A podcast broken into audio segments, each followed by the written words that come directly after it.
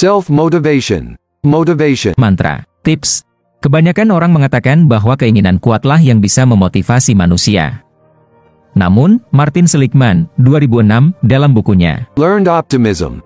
How to change your mind and your life. mengungkapkan bahwa kemampuan seseorang untuk bangkit dari kegagalan adalah caranya dalam memahami suatu kejadian. La menjelaskan bahwa orang yang optimis dan pesimis memiliki pemikiran yang sangat berbeda dalam memahami suatu kondisi. Orang yang pesimis, permanen, nilaiku jelek. Aku memang orang yang bodoh dan akan terus begitu. Personal, memang semua ini gara-gara aku. Menjalar, aku bodoh untuk segala kali. Orang yang optimis, sementara nilaiku jelek. Tapi ini akan berlalu. Aku akan berusaha lain. Situasional, ini karena aku tidak belajar kemarin. Spesifik, dalam materi ini, memang aku belum bisa mengerjakannya. Untuk mengembangkan sikap optimis, perhatikan tips berikut.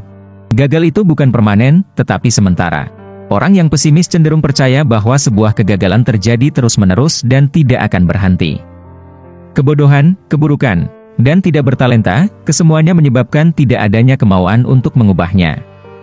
Berbeda dengan si optimis yang menganggap bahwa kegagalan bersifat sementara.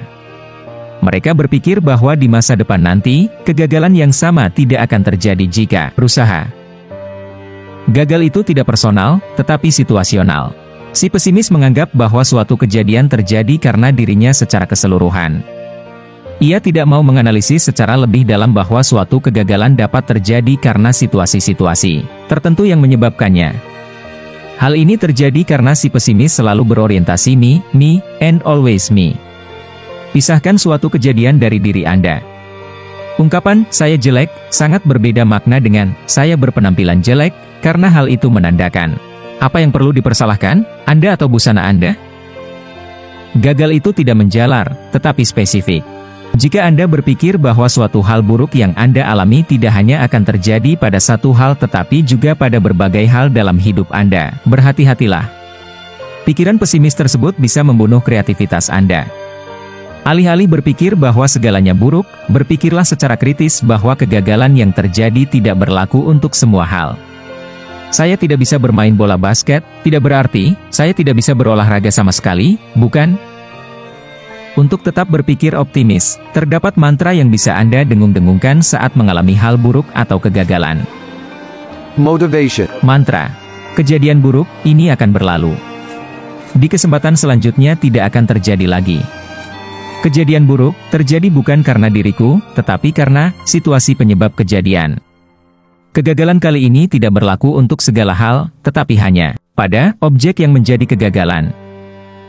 Ilustrasi Motivation. Mantra Tidak tercapainya target penjualan ini akan berlalu. Di kesempatan selanjutnya tidak akan terjadi lagi. Tidak tercapainya target penjualan terjadi bukan karena aku, tetapi karena kurangnya pengetahuanku mengenai keunggulan produk. Kegagalan kali ini tidak berlaku untuk segala hal, tetapi hanya pada kemampuan menjelaskan produk saja.